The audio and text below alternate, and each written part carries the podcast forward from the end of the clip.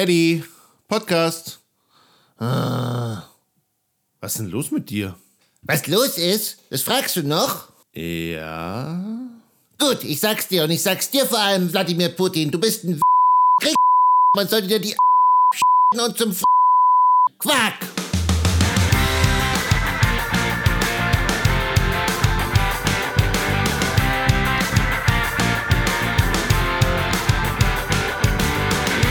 In der heutigen Folge reden wir intensiv über Zwei-Faktoren-Authentifizierung, über Bewerbungsformulare in Webseiten und über Pseudonymisierung mit Excel. Das ist der Infosec Podcast mit Sebastian und Eddie dem Infosec Frosch.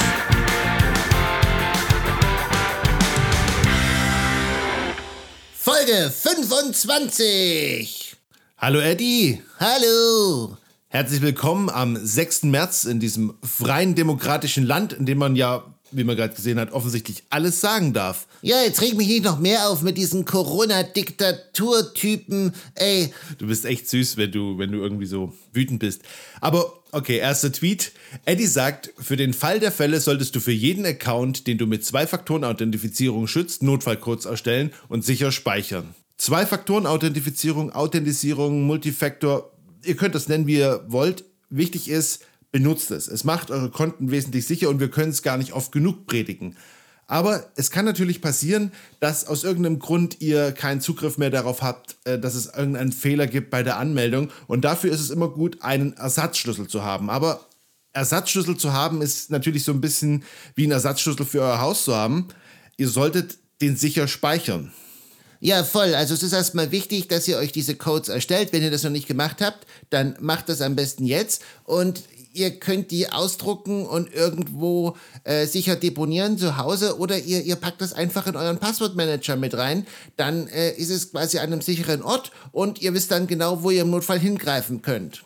Ja, Passwortmanager definitiv der beste Ort, um Notfallcodes zu speichern. Wenn ihr unterwegs seid, habt ihr direkt Zugriff drauf und ihr müsst nicht irgendwie zu Hause irgendeine Liste suchen, die ihr dann vielleicht irgendwo verlegt. Ja, ist auch auf jeden Fall die bessere Lösung, wenn ihr irgendwo auf Reisen seid. Und naja, und herumliegende Notfallcodes auf irgendwelchen Listen zu Hause ist halt auch so eine Sache, ne?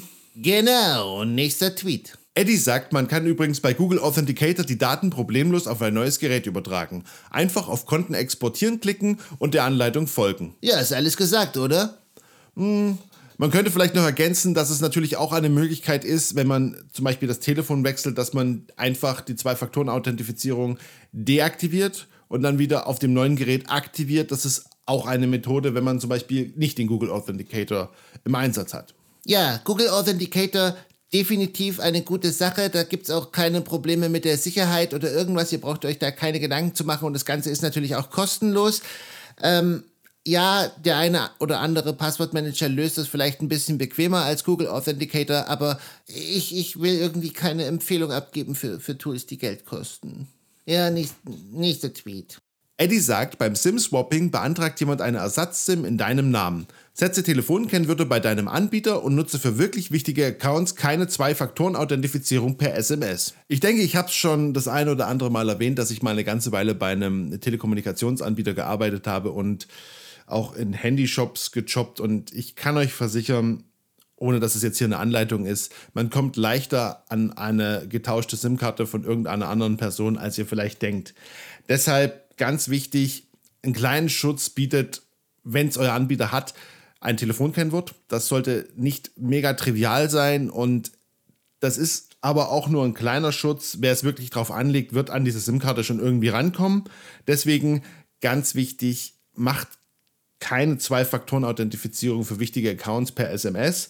Aber ganz wichtig, lieber Zwei-Faktoren-Authentifizierung per SMS als gar keine. Ja, ich habe da auch noch so einen kleinen Edit-Tipp. Wenn ihr iPhone-Nutzer seid, dann denkt immer dran bei iMessage, ähm, das synchronisiert eventuell auch eure SMS. Also jeder, der Zugriff auf irgendwelche Geräte, euer iPad oder irgendwas hat, der kann eventuell auch diesen zweiten Faktor sehen, weil nämlich die SMS dann auch äh, automatisch auf dem iPad und überall sonst landet. Ja, Eddie, hätte ich jetzt gar nicht dran gedacht.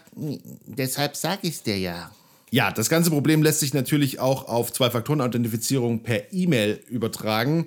Da habt ihr analog genau die gleichen Probleme, also denkt da bitte dran. Aber auch hier gilt, lieber äh, Zwei-Faktor-Authentifizierung per E-Mail als gar keine. Logisch. Eddie sagt, hinterlege bei wichtigen Konten deine Handynummer und achte darauf, dass diese immer aktuell ist. Logisch.